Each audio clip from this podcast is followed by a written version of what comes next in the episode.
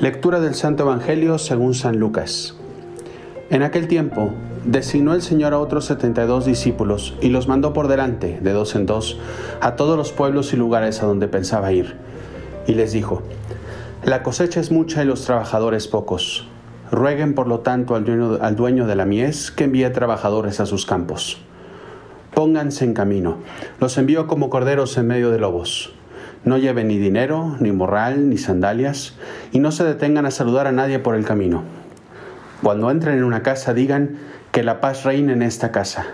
Y si allí hay gente amante de la paz, el deseo de paz de ustedes se cumplirá. Si no, no se cumplirá. Quédense en esa casa, coman y beban de lo que tengan, porque el trabajador, el trabajador tiene derecho a su salario. No anden de casa en casa en cualquier ciudad donde entren y los reciban, coman lo que les den.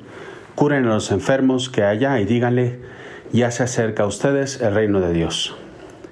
Pero si entran en una ciudad y no los reciben, salgan por las calles y digan, hasta el polvo de esta ciudad que se nos ha pegado a los pies nos lo sacudimos, en señal de protesta contra ustedes.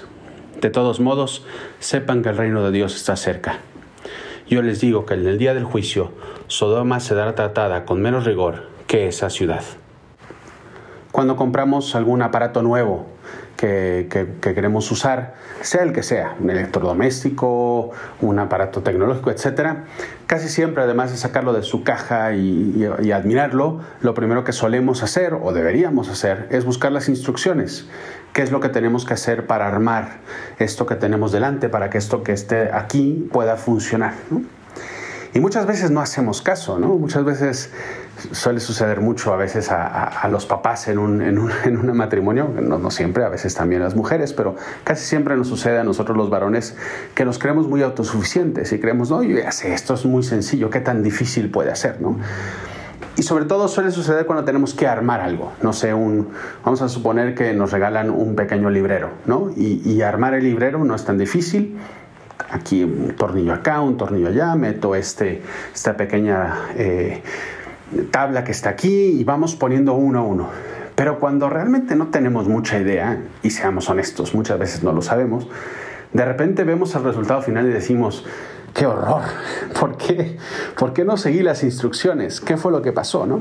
Y ya después de mucho tiempo, ya después de mucho tiempo, cuando nos damos cuenta, volteamos a ver y si estás casado está la esposa con las instrucciones en la mano diciendo, te lo dije, ¿no? Aquí está, toma.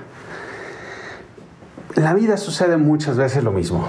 ¿no? Nosotros sabemos qué es lo que tenemos que hacer. Es más, Dios nos, nos dejó un manual de instrucciones muy clarito, ¿no? un poco como el Evangelio del día de hoy. ¿no? Hoy a los apóstoles, 72 eh, discípulos más bien, no solo a los apóstoles, a muchos más, los mandó y no les dijo, vayan y ya se las arreglan ustedes. Les dio con pelos y señales qué es lo que tenían que hacer, cómo tenían que tratar a esta persona, qué es lo que tenían que hacer, cómo predicar, cómo tratar a la gente, etcétera, etcétera, etcétera.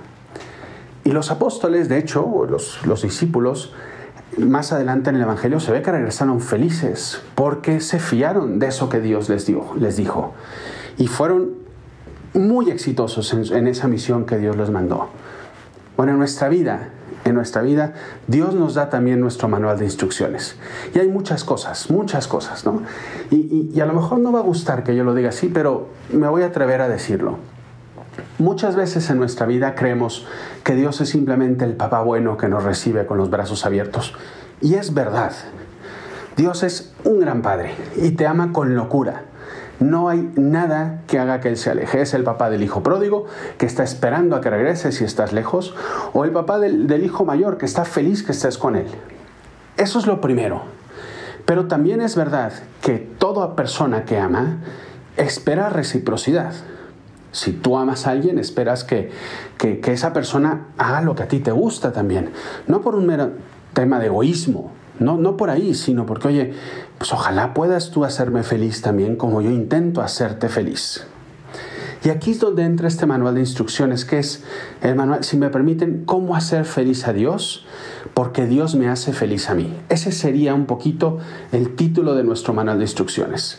Y yo te voy a decir dos cosas fundamentales, que aparte, bueno, te lo diré al final, eh, tiene viene con una trampa.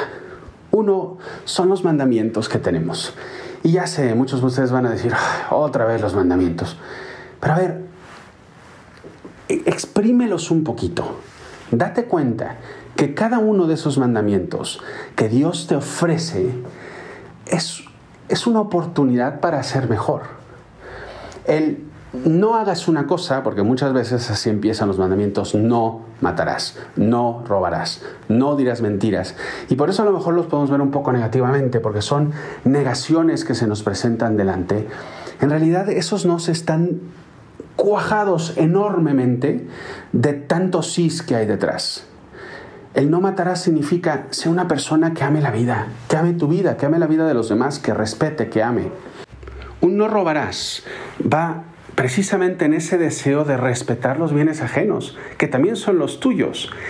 Todos los nos que están ahí van ligados a un bien para ti. Esos mandamientos, esos diez que están ahí, y puedes adquirir los cinco de la iglesia también, son grandes cosas que te ayudan a ti a ver esa sonrisa de Dios que está orgulloso de ti y que a fin de cuentas a través de ellos también te hace feliz a ti son 10 más 5 que te pueden ayudar mucho. Hoy te invito a lo mejor después de ese podcast como que a volverlos a tomar y repasarlos con Dios, uno por uno. Amar a Dios sobre todas las cosas, no tomarás el nombre de Dios, de Dios en mano, santificarás las fiestas, etcétera, etcétera, etcétera. Esa es como la primera gran parte de este manual de instrucciones para hacer feliz a Dios y que Dios me haga feliz a mí. La segunda parte son los sacramentos. Son un tesoro enorme que Dios nos ha dejado. El poder confesarnos, el poder recibir la comunión, el poder, obviamente los que ya lo tuvimos, el bautismo, la confirmación, etc. Pero sobre todo estos dos, que son abrazos de Dios para nosotros, que cuando los practicamos bien, cuando vamos a misa, por ejemplo, cuando recibimos la comunión, cuando hacemos una confesión bella, profunda, aunque sean de cosas pequeñas, estamos diciéndole a Dios, eres importante para mí. Porque Dios nos los dice todos los días, cada vez que nos da la vida, nos dice, tú eres importante para mí. Esas son para mí las... Hay muchísimas otras, ¿eh? y podríamos enumerarlas, pero para mí son las dos partes importantes de estas manual de instrucciones que Dios nos deja. Los mandamientos y los sacramentos, principalmente la comunión y la confesión. Te invito al día de hoy al escuchar este podcast, esta pequeña reflexión que estamos haciendo juntos, a volver a tomar este manual en tus manos, a darle gracias a Dios porque te los dio, a decirle a Dios, ayúdame a valorarlos más, y a lo mejor hay algún puntito por ahí que todavía no alcanzó a cumplir del todo. Bueno, pues hoy, hoy quiero tomar esa resolución de decirle a Dios, ¿sabes qué, Señor? Quiero tomar ese manual de instrucciones que tú me estás dando y quiero hacerte feliz porque yo sé que tú vas a hacerme feliz a mí, porque yo sé que yo valgo para ti mucho. Tú también lo vales para mí.